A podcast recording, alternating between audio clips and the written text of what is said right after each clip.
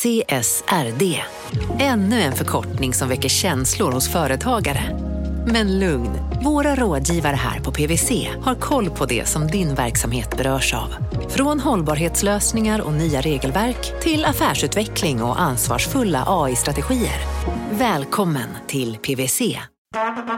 Det där var för att uppmärksamma er på att McDonalds nu ger fina deals i sin app till alla som slänger sin takeaway förpackning på rätt ställe. Även om skräpet kommer från andra snabbmatsrestauranger som exempelvis Ma... Eller till exempel Burger... Välkomna sommaren med att... Res med Stena Line i sommar och gör det mesta av din semester. Ta bilen till Danmark, Tyskland, Lettland, Polen och resten av Europa. Se alla våra destinationer och boka nu på stenaline.se. Välkommen ombord!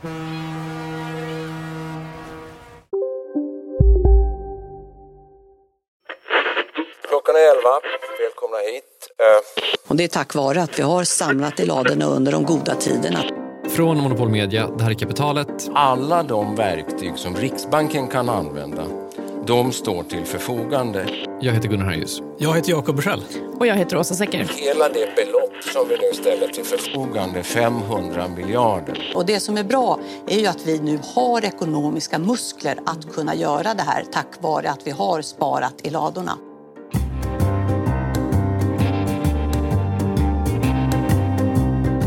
I kristider så gäller det att samla trupperna har jag hört. Mm, ett litet rum utan visir. Ja, och utan AC. Vi gör vårt bästa. Eh, så här, de senaste veckorna så har det pratats väldigt mycket om två saker. Lador och eh, paket. Mm.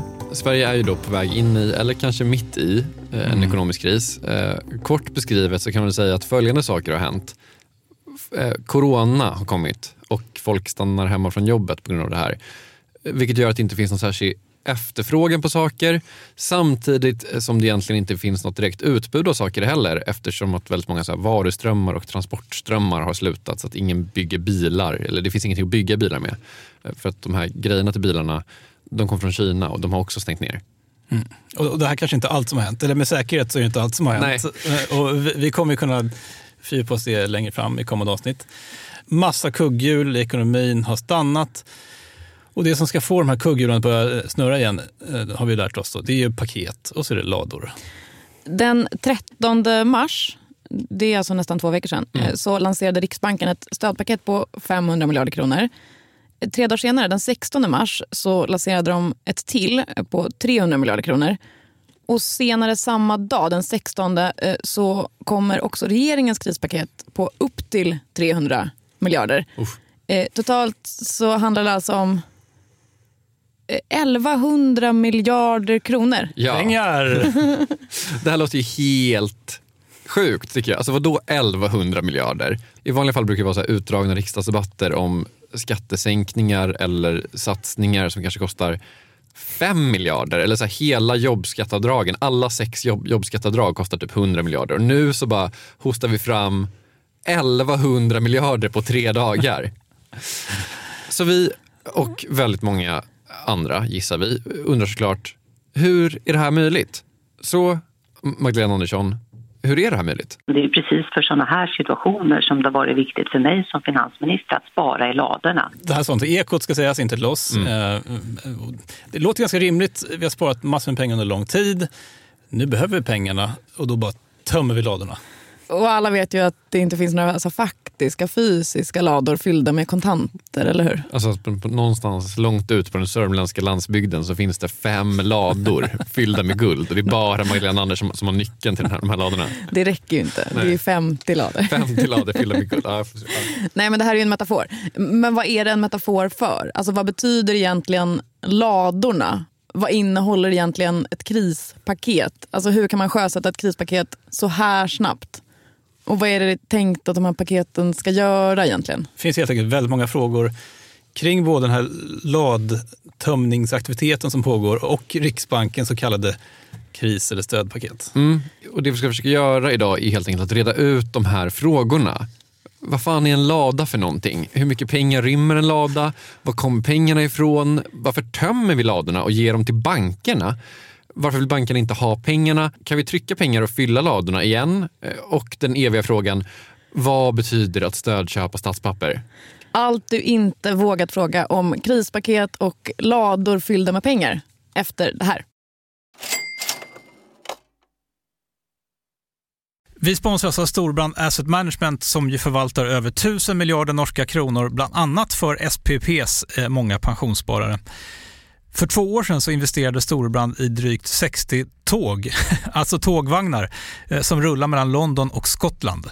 De leasar sedan de här tågvagnarna till tågoperatören som alltså kör tågen och säljer biljetter och sånt eh, med ett avtal på 27 år.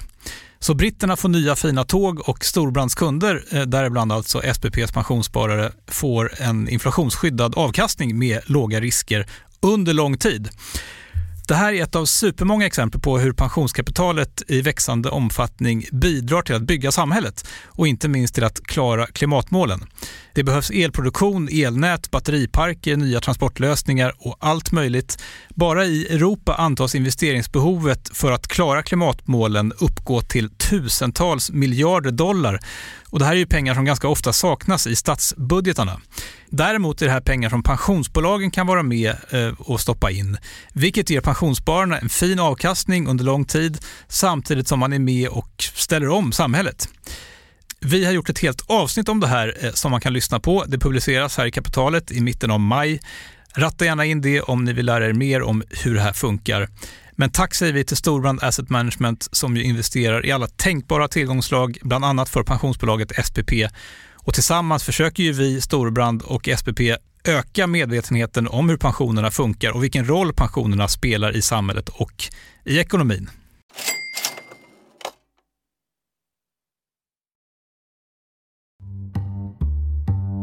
Så bara för tydlighetens skull här då. Idag ska vi gå igenom de olika krispaketen som Riksbanken har lanserat eh, och eh, även komma in lite på det som regeringen har lanserat. Det här är ju olika typer av paket. Alltså det ena, det från Riksbanken, det är ju en, en penningpolitisk lösning. Det från regeringen är ju en finanspolitisk lösning. Eh, och då kanske man undrar vad är vad? Precis. Penningpolitik eh, det är ju generellt sett saker som har att göra med, alltså det är sånt som Riksbanken håller på med. Ja. Eh, hur mycket pengar finns i samhället, hur hög är inflationstakten och vad är räntorna? Mm. Och, och, och, finanspolitik det är skatter och utgifter från staten. Precis. Hur mycket ska olika personer och företag betala i skatt och vad ska vi lägga pengarna på? Det är finanspolitiken, exakt. Och det är den som Magdalena Andersson sitter på penningpolitiken eh, den ansvarar alltså Riksbanken för. Mm, och Det är Riksbanken vi ska börja med. Eh, halv fyra på eftermiddagen, torsdagen den 12 mars, eh, så är den översta rubriken på DNs eh, startsida Stockholmsbörsen rasar med 10 Läget är kanske inte superstabilt. Eh, en halvtimme senare, klockan 16, så har Riksbankens direktion samlats i ett eh, mötesrum i Riksbankens lokaler på Brunkbergstorg i Stockholm. De har liksom här jättestora mörka svarta stenblocket till byggnad som man liksom bara går förbi och bara tänker vad pågår där inne? Det som pågår är att läget är pressat. Ja, eh, och det som pågår är att man har möte med direktionen. Det är sex personer. Det är Stefan Ingves som är ordförande och sen så är det ett gäng andra personer där. Eh, olika avdelningschefer i Riksbanken. En av dem heter Fredrik Wallin. Han inleder mötet med att berätta precis hur mycket allting har skitit sig på de olika marknaderna. Eh, det han säger är att många marknaders funktionssätt har nu försämrats. Det är ju ett fint sätt att säga att allt har skitit sig. Ja, och sen försöker de komma på vad Riksbanken kan göra. Och när mötet är slut så har de bestämt tre saker att Riksbanken ska låna ut 500 miljarder kronor till bankerna, att man ska berätta det här i ett pressmeddelande som ska skickas ut klockan 09.30 fredagen den 13 mars och att protokollet från det här mötet ska publiceras samtidigt som pressmeddelandet går ut och att vi ska kunna läsa ifrån det. Och, då uppstår många frågor, ja. Eh, två stycken eh, i synnerhet. Ja, var kommer pengarna ifrån? Och varför ska man ge dem till bankerna? Mm. Och för att förstå de här sakerna eh, så måste man lite så förstå vad Riksbanken egentligen är. Och vill man förstå vad Riksbanken egentligen är, då pratar man med David Westin. Eller hur David? Ja, jag jobbar med att försöka tänka på hur penningpolitiken ska utformas. Helt enkelt. Lite mer officiellt så jobbar David på Riksbankens forskningsenhet och forskar om eh, penningpolitik. Känd också från kapitalet. Han var med i höstas och förklarade hur man i teorin skulle kunna bygga en centralbank från grunden. Avsnitt 146 om någon känner sig sugen. Yes, eh, och nu ska han då försöka förklara för oss var Riksbanken får 500 miljarder ifrån. Och där kan man säga, det är, det är svårt att förstå om man inte har tänkt på de här sakerna, men egentligen är det ganska lätt. Vilket vill jag varna för är en sanning med viss modifikation. Och då, då är det så att varje bank som Riksbanken gör affärer med har ett konto hos Riksbanken. Och det kontot kan man tänka på som deras lönekonto i någon mening. Det är liksom det konto de betalar sina räkningar mellan varandra från. Precis som du och jag har ett lönekonto där vi betalar våra räkningar. Så i princip så är det så här. Åsa, vi säger att vi har Handelsbanken båda två, för det har vi. Eh, och då är det liksom inga problem att föra över pengar mellan dig och mig. Eh, du köper min lägenhet. Skulle aldrig göra, men kul. Du betalar med en miljon. Billigt. Verkligen billigt. Och så löser Handelsbanken det. Eh, för de pengarna finns redan liksom i Handelsbankens banksystem. Vi har båda konton på Handelsbanken. Men du tröttnar omedelbart på min lägenhet. Lätt hänt, man vill ju bo i Hägersten. Ja, och så säljer du vidare den till Jakob. Mm. Och du Jakob har Nordea säger vi. Eh, och då blir det plötsligt problem. Eh, för du har ju då inget konto på Handelsbanken. Du har ju på Nordea. Och Nordea, de har inte heller något konto på Handelsbanken vet du. Men både Handelsbanken och Nordea har ett konto på Riksbanken. Precis. De här kontona kallas för rikskonton. Och Det är de här kontona som David Westin pratar om. Eh, och för att Handelsbanken inte kan föra över pengar till Nordea tar de en miljon eh, riksbankspengar, alltså pengar som finns på de här rikskontona, tar de pengarna och så skickar de det till Nordeas rikskonto. Boom! Då gäller det att man har pengar på sitt riksbankskonto, annars så faller alltihopa. Precis. Och det är det som Riksbanken vill se till att alla andra vanliga banker har. Eh, för har man inte det så går man under och det, är ingen, det hör man det är inget bra. Eh, så i vanliga fall, om Handelsbanken behöver fylla på sitt rikskonto för att man är rädd att man inte har den här miljonen att föra över till Jakob, eh, då går man till Riksbanken och så säger man hej, här är ett värdepapper av något slag, en obligation oftast, köp den av oss. Och så säger Riksbanken okej okay, och så sätter de in pengar på deras rikskonto. Och de där pengarna, de kommer inte någonstans ifrån, utan man kan säga att vi byter finansiella tillgångar med varandra. Vi får en statsobligation, bankerna får en fordran på Riksbanken, det vill säga likvida medel på sina rikskonton. Och när David säger att de inte kommer någonstans ifrån, alltså vad betyder det? Vad då kommer ingenstans ifrån? Man kan tänka på det som ett Excel-ark om man vill göra en, en liten, om man vill se det framför sig. Liksom. Tänk på ett Excel-ark där det finns en cell i varje, eh, för, för varje bank. Om du vill ändra på det saldot, då ändrar du på, i den cellen. Ökar den lite grann. Med andra ord, Riksbanken kan skapa pengar från tomma intet. De öppnar sina datorer, de skriver in 500 miljarder till Handelsbanken, trycker på enter och poff, så finns de här pengarna på Handelsbankens rikskonto. Så länge de får någonting i utbyte i alla fall, ja. en obligation. Ja, precis. Men alltså, i det här läget har inte bankerna sålt någonting. Eh, de ska ju få låna 500 miljarder. Funkar det annorlunda då? eller? Alltså Egentligen inte. Om bankerna vill delta i det här, då säger de till oss till exempel, vi vill låna 100 miljarder. Då sätter vi in 100 miljarder på deras konto. Och för att de ska få det så måste de lämna säkerheter. Och vad är säkerheter för någonting? Jo, de har olika typer av finansiella tillgångar som de redan har på sin balansräkning som de ger till Riksbanken under en begränsad tid. Och det är inte samma sak som att vi köper den här tillgången. Kort förklarat, som bank så har du då massa tillgångar det vanligaste du har är ju typ skulder. Säg att någon är skyldig Handelsbanken 100 miljarder och så får du 3% ränta på det här lånet. Då tar du det här pappret där det står Gunnar är skyldig Handelsbanken 100 miljarder med 3% ränta och så ger du det till Riksbanken och så får Handelsbanken då eh, 100 miljarder på sitt eh, rikskonto. Eh, skillnaden mot att det vi pratade om tidigare, eh, det är att du som bank fortfarande får de här 3% ränta från mig. Alltså du, får liksom, du har fortfarande effekten av det här pappret, eh, även om liksom Riksbanken har det som säkerhet. Alltså, skulle Handelsbanken inte kunna betala tillbaka de här 100 miljarderna, då får Riksbanken behålla det här pappret där det står att någon är skyldig en 100 miljarder med 3% ränta. Men det är liksom, om allt förfaller. Liksom. Det är rätt trassligt det här, men kan man jämföra med en pant? Ja, det är en pant typ. Alltså när man köper en lägenhet så gör man det i utbyte mot att man pantsätter sin lägenhet eh, hos banken. Men du som äger lägenheten får ju fortfarande ja, värdeökningen på lägenheten eller värdeminskningen. Um, och failar man att betala sina lån så tar ju banken lägenheten. Exakt. Så behöver du låna de här pengarna, då tar du det här pappret med 100 miljarder. Riksbanken tar fram sitt Excel-ark, de skriver in 100 miljarder i en cell och så plötsligt så finns då de här 100 miljarderna. Så mycket kortfattat, Riksbanken skapar då totalt 500 miljarder ur tomma intet och så erbjuder de det till bankerna? Ja. Men andra frågan då. Varför vill man erbjuda det här till bankerna? Kan, kan inte Riksbanken bara lösa det själva utan bankerna? Man kan säga att man har outsourcat ganska mycket av samhällsekonomin till bankerna. Det här är Andreas Cervenka. Ekonomireporter på Dagens Industri ska tilläggas. Exakt. Han har också skrivit två böcker. Den ena heter Vad är pengar? Den andra heter Vad gör en bank?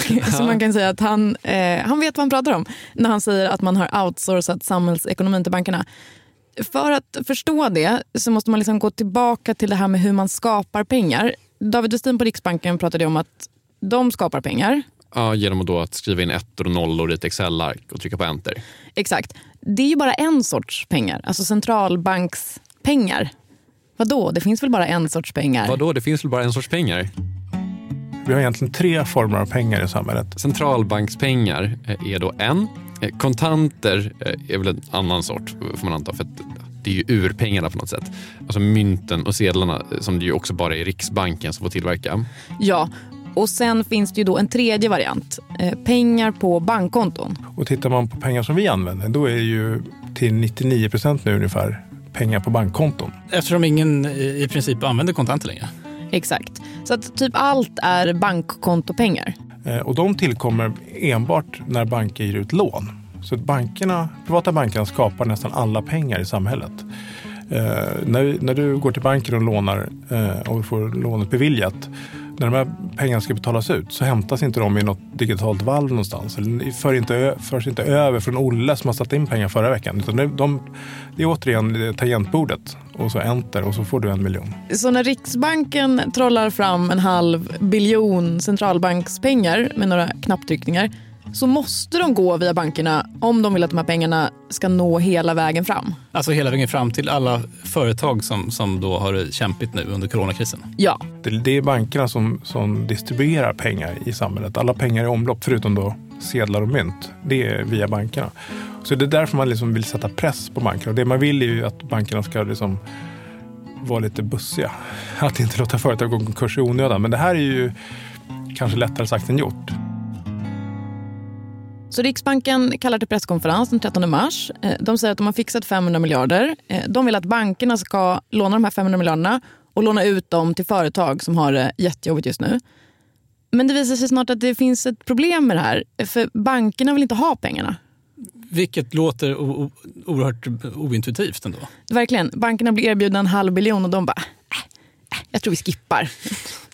Och då tror jag väldigt många svenskar när de läser de rubrikerna frågar sig varför? Alltså varför vill inte bankerna ha typ jättebilliga pengar och, och låna ut dem till företag? Men klart att om det här pågår under lång tid, eh, bankerna måste ändå kunna se att om det här bolaget är livskraftigt bara det här vänder. Men om man inte ser någon vändning, då blir det nästan lite bortkastat att låna ut. Då är det nästan bättre i någon mening att det går konkurs.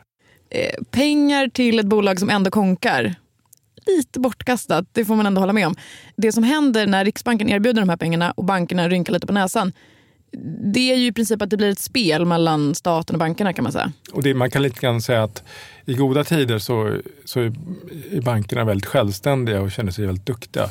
I dåliga tider så vill de jättegärna ha hjälp av staten. Mm. Så att det, så här, när det blåser så blir kapitalisten väldigt snabbt socialist kan man säga.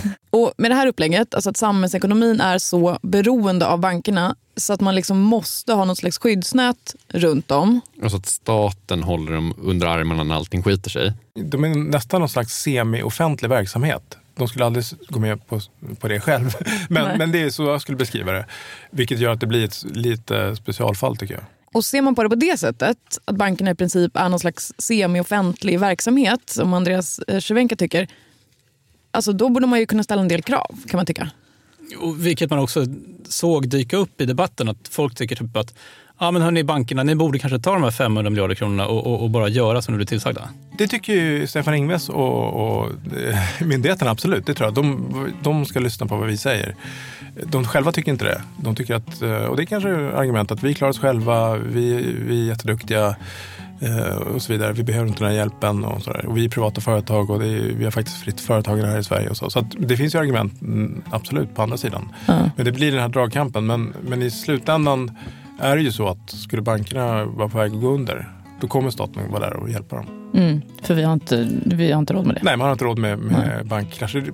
Banker kan man jämföra lite grann med kärnkraftverk. Att det liksom blir härdsmälta, då blir det verkligen katastrof i ekonomin. Så man ska sammanfatta det här då. Eh, eftersom att samhällsekonomin är uppbyggd som den är, nämligen att de pengarna som vi vanliga dödliga medborgare använder, det är pengar som bara de privata bankerna kan tillverka genom utlåning så måste Riksbanken gå via bankerna om de vill erbjuda lån till alla de här stackars kämpande företagen nu som, som strider för sin överlevnad. Mm. Men bankerna var inte svinsugna på det här eh, för de tycker att de klarar sig bra själva och har dessutom ingen lust att låna ut pengar till företag som ändå kommer konka. Exakt de gav väl i alla fall delvis med sig till slut i och för sig när Riksbanken hade strösslat det här erbjudandet eh, lite till. För att när Riksbanken hade sin första aktion den 20 mars på 100 miljarder då kom det ändå in anbud på 60 miljarder. Och så ska det hållas fyra sådana här aktioner till då, mellan 27 mars och 17 april. Så vi får väl se hur mycket bankerna nappar i slutändan. Mm. Okay, men de här lånen, det är ju bara ena delen och om vi ska vara ärliga, den lite lättare delen. Sen finns det en annan del också. Här är Ekots sena nyheter. Riksbanken lanserar ytterligare ett åtgärdspaket för att motverka effekterna på ekonomin av coronavirusets spridning. Det gäller bland annat ytterligare köp av värdepapper för upp till 300 miljarder kronor. Vad det betyder att Riksbanken köper värdepapper för 300 miljarder efter det här. Kapitalet sponsras av Master Exchange, plattformen där du som privatperson kan investera i låtar och får pengar varje gång de här låtarna spelas. Eh, vi berättade ju senast eh, om barnlåten Puff the Magic Dragon som noterades av Master Exchange under våren. Nu har utdelningen på den låten kommit, eller royaltyn som vi säger i musikbranschen. Eh, den ligger på drygt 12% i årstakt och det här är ju en avkastning som är helt okorrelerad till börsen. Till och med Goldman Sachs har börjat skriva om just musik som investering just ur det här perspektivet. Nu finns en möjlighet att investera i en ny låt. Eh, låten heter Boss Bitch och den är av Doja Cat eh, som, eh, alltså jag ska inte säga att jag är superdeep här men eh, det är ändå en, en person som jag vet om det är. En, en världskändis. Den här låten gav, baserad på förra årets spelningar, en avkastning på drygt 13% Master Exchange har just nu en väntelista på registreringar. Det, det, går lite för bra för dem kan man säga. Men skriver ni in kapitalet som promo code så kan ni runda kön och ansöka om andelar i låten Boss Bitch ändå. Om ni investerar helt vanliga pengar, det är inget krypto eller sånt där. Så vill du investera i musik och få en avkastning som är helt okorrelerad med börsen och kanske inte minst för att det är kul att äga låtar eh, så kan man gå in på masterexchange.com och använda kapitalet som promo-code så går man alltså förbi kön. Kom ihåg dock att alla investeringar är förenade med risk men vi säger stort, stort tack till Master Exchange. Kapitalet sponsras av Karla, Jakob.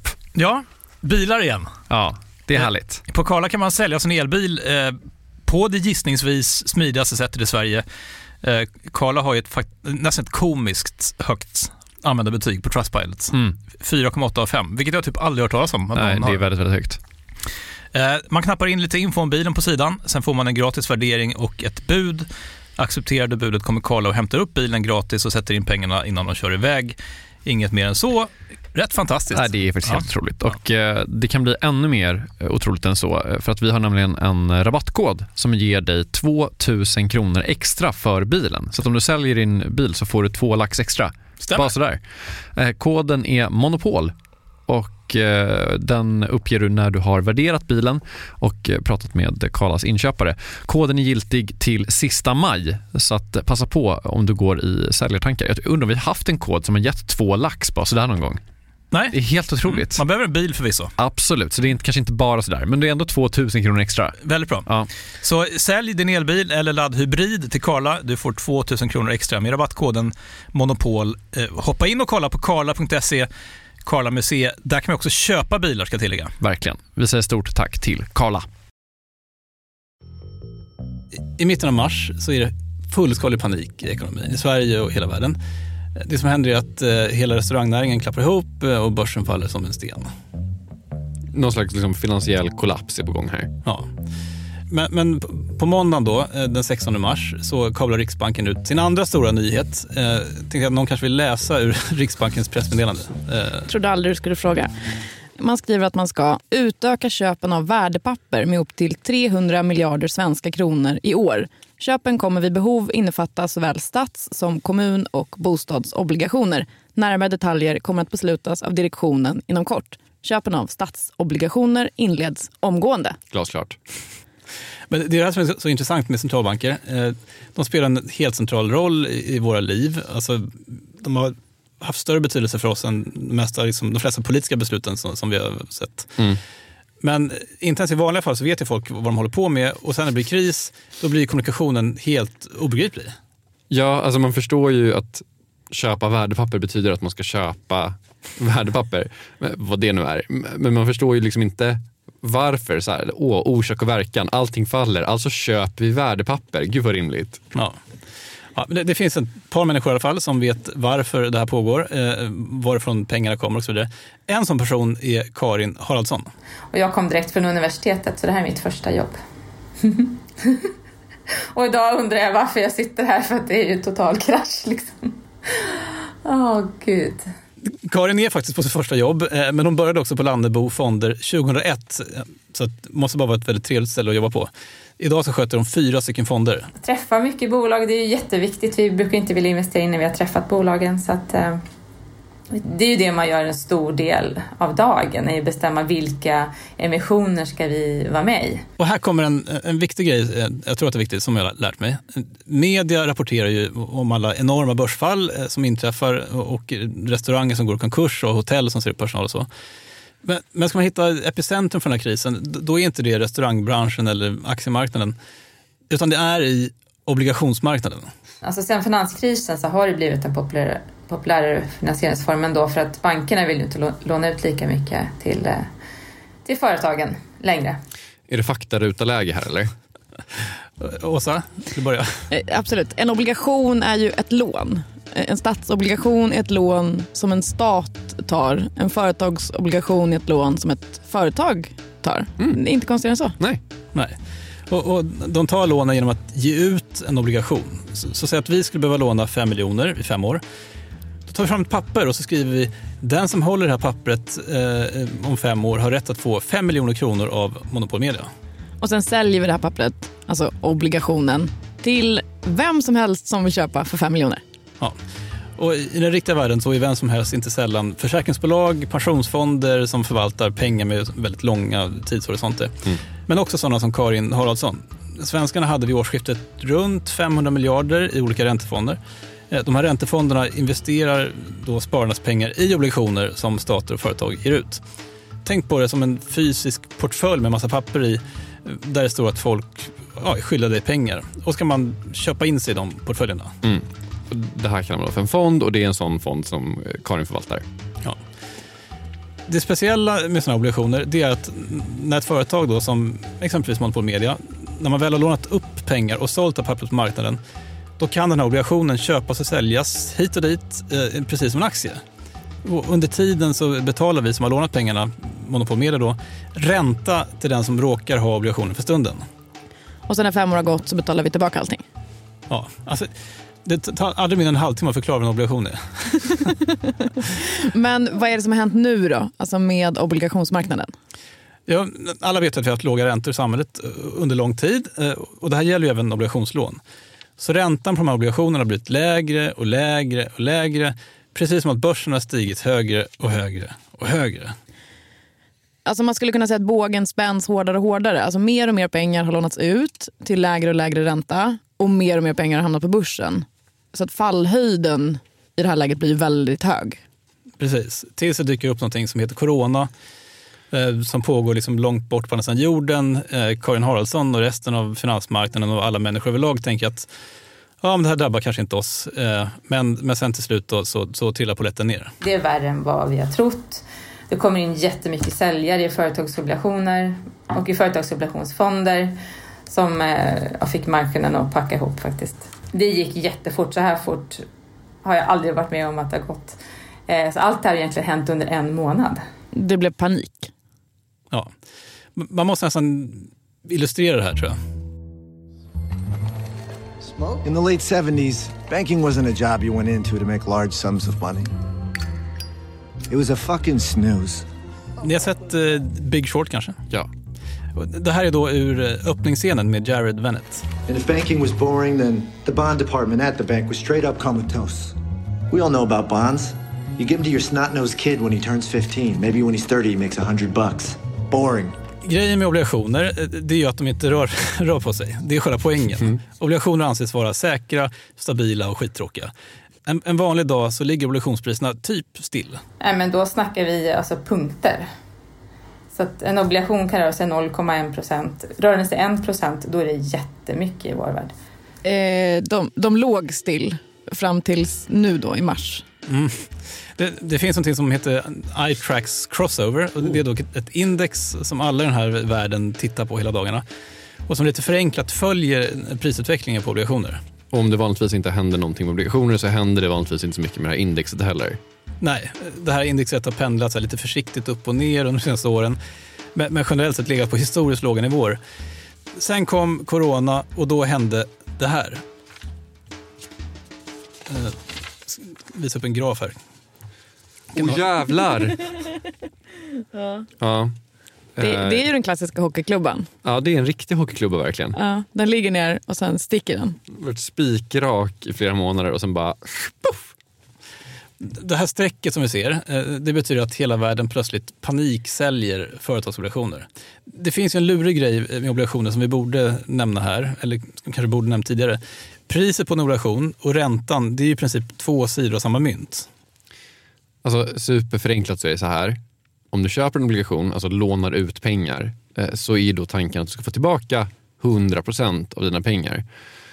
Men priset på obligationen är kanske 98 eh, och då innebär det att räntan du kommer få eh, är mellanskillnaden mellan 98 och 100, alltså 2. Exakt. Så det som händer när hela världen då säljer de här obligationerna i panik, det är att priset på obligationerna faller och då går räntorna samtidigt upp.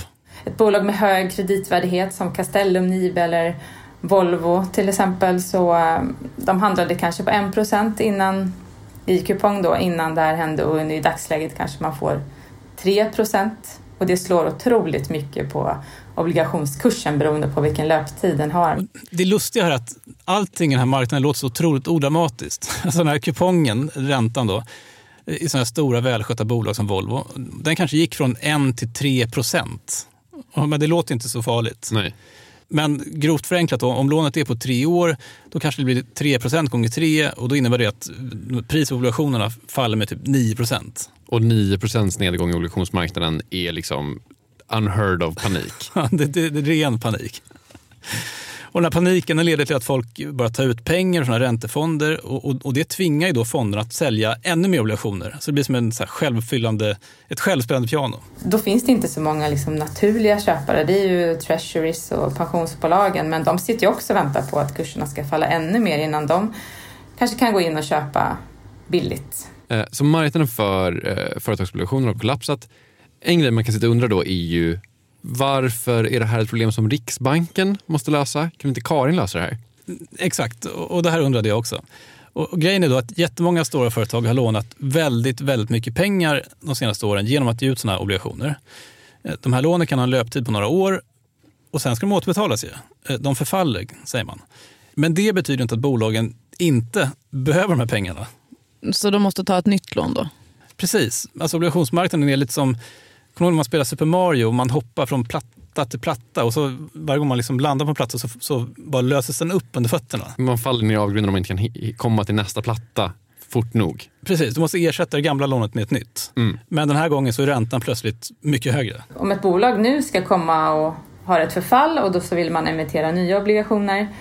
Då finns det ju ingen köpare riktigt där som har likviditet att gå in och, och, och, och vara med och refinansiera det här lånet. Så att i dagsläget så tror jag bolagen har ganska svårt att refinansiera sina, sina förfall. Och det är det här då slutligen som allting kokar ner till.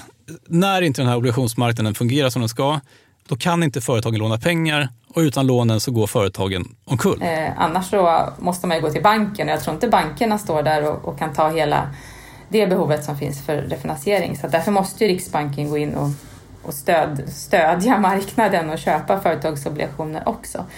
Och nu har vi ju inte sett eh, nu har vi inte sett det än vad, vad, de kommer göra och de har inte börjat. Men eh, vi väntar med spänning för det, klockan tickar nu. Och då är vi tillbaka hos Riksbanken och det här Excel-arket med ettor och nollor. Och Riksbanken skapar alltså pengar ur tomma intet, som vi sa innan. Så först skapar de de här 500 miljarderna som de vill låna ut till bankerna. Och sen skapar de 300 miljarder till. Och för de pengarna så köper de obligationer för att marknaden ska fungera och för att företag ska kunna låna pengar. För kan de inte det så kraschar allt. Ja, precis. Då, då stannar allt. Dels handlar det om det här att få ut likviditet på marknaderna. Så att man vill i de här turbulenta tiderna att det ska finnas mycket likviditet på, på marknaden. Ett sätt att få ut den likviditeten är att köpa tillgångar direkt. Därför att då kommer vi att sätta in den här likviditeten på bankernas konton. Så att för det fall till exempel där bankerna inte vill använda sig av den här 500 miljarders alternativet som vi pratade om tidigare då genom direkta köp av sådana här statspapper, då ser vi till att det ändå kommer ut den här typen av likviditet direkt på, på marknaden. Så det kan vara ett skäl. Det här är ju David Westin på Riksbanken igen. Han som tidigare förklarade var man får 500 miljarder ifrån. Nu ska han berätta hur man köper obligationer för 300 miljarder. Och vad säger han då? Ja, men det han säger är att det inte finns tillräckligt många som kan köpa obligationer. Lite det vi varit inne på. Alltså, ingen vill köpa statsobligationer, ingen vill köpa de här företagsobligationerna marknaden är helt enkelt illikvid. Eh, vilket inte är kanon för då stiger räntorna. Eh, allt det där vi sa innan, det säger han också händer. Jag tror vi summerade det som allt kraschar. Allt kraschar. Och det man hoppas på då det är att man ska kunna göra marknaden mer likvid eh, genom att säga att vi köper det här. Vi liksom, nu finns det en budgivare som kan köpa alla de här obligationerna. Och Det ska då göra resten av marknaden tryggare för att de vet att någon kan köpa de här. Och det ska också då trycka ner räntan. Och man köper inte bara så här statsobligationer och kommunobligationer som är som statsobligation fast det är en kommun som heter ute. Man köper också något som heter säkerställda obligationer vilket är en samling av massa, massa bostadslån som bankerna kan sälja för att finansiera sin verksamhet. Och när man gör det så känner sig alla tryggare? Typ. Så vi talar om i de finansiella nyhetssystemen att nu kommer Riksbanken att köpa vissa typer av finansiella tillgångar. Det enklaste exemplet är till exempel då statsobligationer. Då talar Riksbanken om vi kommer att köpa obligationsnummer X och Y. Och då finns det bara tio stycken eh, statsobligationer för närvarande ungefär att tala om då i stora volymer som, som är utestående. Då talar Riksbanken om vi kommer att köpa de här två obligationsnumren och vi kommer att köpa till en volym av 10 miljarder till exempel. Och sen erbjuder man då bankerna att komma in med bud, så att säga omvända försäljningsbud i våra auktioner. Så bankerna lägger in i de här systemen, vi vill sälja 2 miljarder av den obligationen till det här priset. Eh, och sen så baserat på den budgivningen så väljer Riksbanken vilka bud som man tilldelar.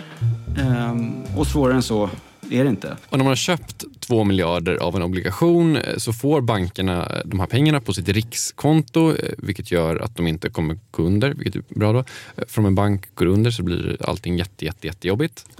Plus att bankerna inte kommer vara rädda för att köpa obligationer nästa vecka för de vet att Riksbanken kommer kunna köpa dem. Alltså det, det, finns en psykologisk effekt där. Och då behöver liksom inte kommuner och företag heller vara lika rädda för att ge ut sina obligationer, alltså låna pengar för att finansiera någonting och det är liksom det som då Riksbanken tänker att de kan hjälpa till med här. Bidra med likviditet. Kanon. Bra jobbat Riksbanken. Ja. Men om vi går tillbaka till ursprungsproblemet här eh, som ju är att folk sitter ju hemma. PGA, det springer omkring ett livsfarligt virus där ute. Det måste man hålla sig borta ifrån. Man är hemma, man konsumerar inte, man går inte till jobbet. Mm. Alltså, allt har ju stannat upp. Och det problemet löser ju inte Riksbanken med det här. Nej. Man tror att problemet är mer fundamentalt ekonomiskt. Säg att man tror att det är ett litet företag som faktiskt nu inte får någon efterfrågan på tre månader. Och att det gör att det här företaget har jättestora problem. Det kommer att gå i konkurs om det inte får någon hjälp. Då är ju inte lösningen att det ska få låna på tre månaders tid eh, pengar från Riksbanken.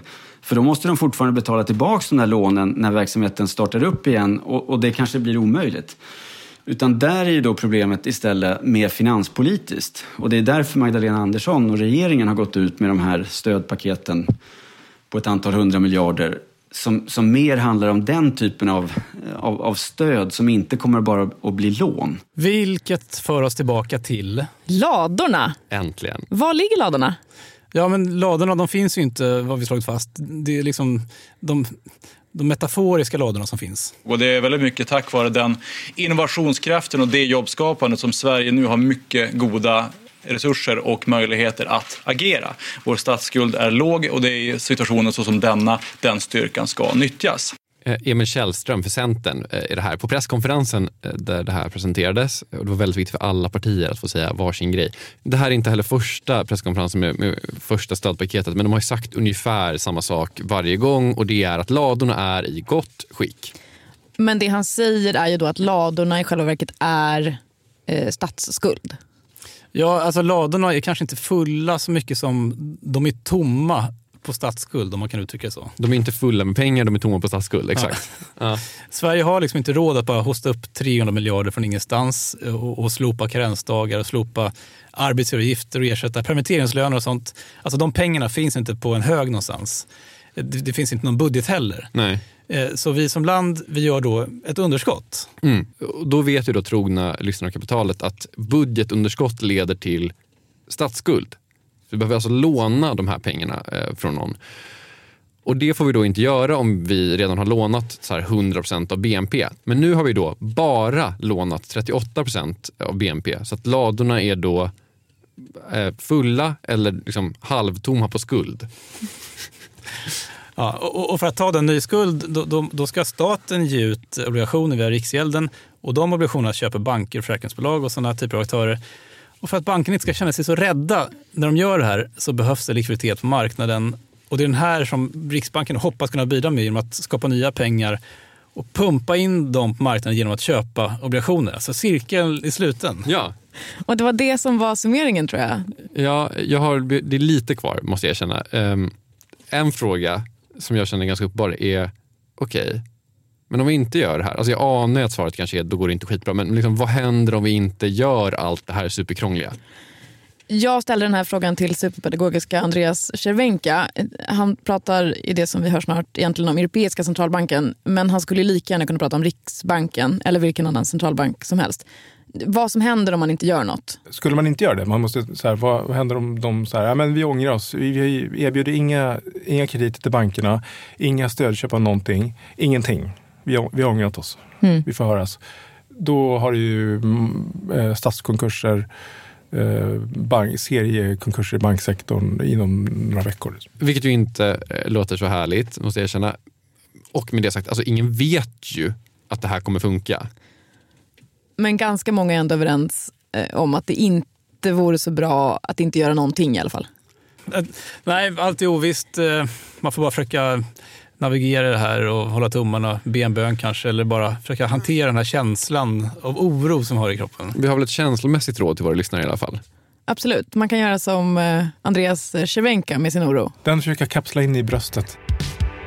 Ni har lyssnat på Kapitalet som för ovanlighetens skull innehöll oss alla tre. Åsa Secker, Jakob Bursell, Gunnar Harjus. Vår eminenta ljudtekniker heter Kristoffer Krook. Han har också gjort musiken som vi hör nu.